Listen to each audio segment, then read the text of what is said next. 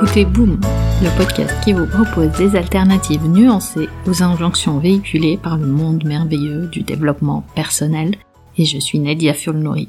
Épisode 36, les injonctions paradoxales. Comment allez-vous? Au moment où j'enregistre ce podcast, on est à la mi-juillet. Il pleut tous les jours. Nous connaissons même des inondations ici au Luxembourg. Bon, à part la météo, le gouvernement français a décidé d'imposer un pass sanitaire pour fréquenter restaurants, cinémas et autres endroits clos. Ils imposent même le vaccin aux soignants, ce qui a déchaîné les passions. Ne vous inquiétez pas, le podcast ne se transforme pas en bulletin d'information. Dans ce contexte, j'ai pensé aux croyances que nous avons sur des sujets d'actualité. Je vous ai parlé de croyances limitantes dans l'épisode 34. Il est vrai que nos croyances nous protègent. Elles forment même nos réalités. Le problème que je vois dans le monde merveilleux du développement personnel, c'est cette vision simpliste selon laquelle nous pouvons simplement éliminer nos croyances, limitantes ou fausses, pour les remplacer par des croyances euh, plus positives. Mais le fait que nous jugeons même nos croyances est en quelque sorte un déni de notre humanité et du cheminement que chaque personne peut avoir. Les croyances limitantes et fausses peuvent bien agir sur la qualité de notre bien-être et limiter nos libertés, mais plus on croit à quelque chose, plus notre cerveau va chercher et trouver des preuves de cette croyance. Que ce soit nos croyances sur le changement climatique, pour revenir sur l'actualité, ou sur l'efficacité des vaccins, le mécanisme est le même. Et une croyance n'est chassée que par une autre croyance. D'ailleurs, je vous recommande toujours de questionner vos croyances. Elles vont se métamorphoser ou rester les mêmes, mais il est utile de les questionner.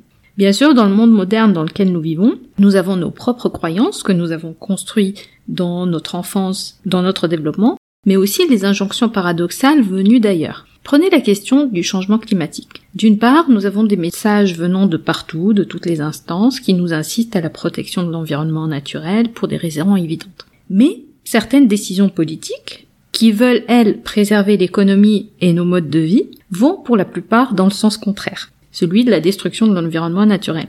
Nous nous retrouvons devant un exercice difficile de concilier plusieurs contraintes. Dans un autre contexte, en lien avec la crise sanitaire que nous traversons depuis 2020, nous subissons en quelque sorte la pression d'une situation qui nous échappe. Mais ce qui se passe actuellement avec l'obligation vaccinale en France tombe aussi dans ce versant de l'injonction paradoxale. Bon, ils n'appellent pas ça obligation vaccinale, mais incitation. Bon, après on veut pas jouer sur les mots. Une des croyances véhiculées sur la France, c'est bien cette histoire d'un pays des Lumières, de la Révolution et des droits de l'homme, et de la femme aussi, j'espère. Avec cette obligation vaccinale, certaines personnes vont se retrouver coincées entre leur croyance de liberté de choix, pour leur santé, et le vaccin qu'on leur impose. C'est un dilemme quand on reçoit deux messages contradictoires. C'est difficile pour nos cerveaux de les concilier. Et la clé pour prendre la hauteur est de créer une perspective de ce message. Le voir d'abord dans son contexte, mais aussi en même temps simultanément dans un contexte plus large, c'est-à-dire réussir à voir l'interdépendance, certains paradoxes inévitables et les sous-contraintes. Tout un travail, n'est-ce pas? Il y a d'ailleurs cette histoire que j'aime beaucoup, qu'on attribue à la culture zen. C'est une bonne illustration de l'injonction paradoxale et de l'importance de toujours questionner nos croyances. Donc c'est un maître zen qui va montrer un bâton à ses élèves et va leur dire Si vous dites que ce bâton est réel, je vous frapperai. Si vous dites que ce bâton n'est pas réel, je vous frapperai. Si vous ne dites rien, je vous frapperai. Il semble qu'il n'y ait aucune issue. Un élève a cependant trouvé une solution en changeant le niveau de communication. Il s'approche du maître zen, attrape le bâton et le brise. Avant de vous laisser, voici la piste de réflexion pour la semaine.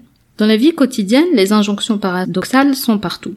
Si vous évoluez par exemple en entreprise, on va peut-être vous dire de suivre à 100% le travail de votre équipe, mais aussi assurer votre part de production. Ou alors, on vous dit qu'on doit augmenter la capacité de production de l'entreprise d'un certain pourcentage, mais qu'il est impossible de recruter. Bien sûr, la crise sanitaire nous a gâtés d'injonctions paradoxales.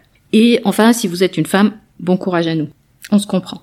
Et l'idée pour s'en sortir est bien de prendre conscience prendre conscience et apprendre à réfléchir à toutes les interdépendances de chaque question. Parfois aussi, questionner l'autorité et les pensées dominantes, comme dans l'histoire zen que je vous ai racontée.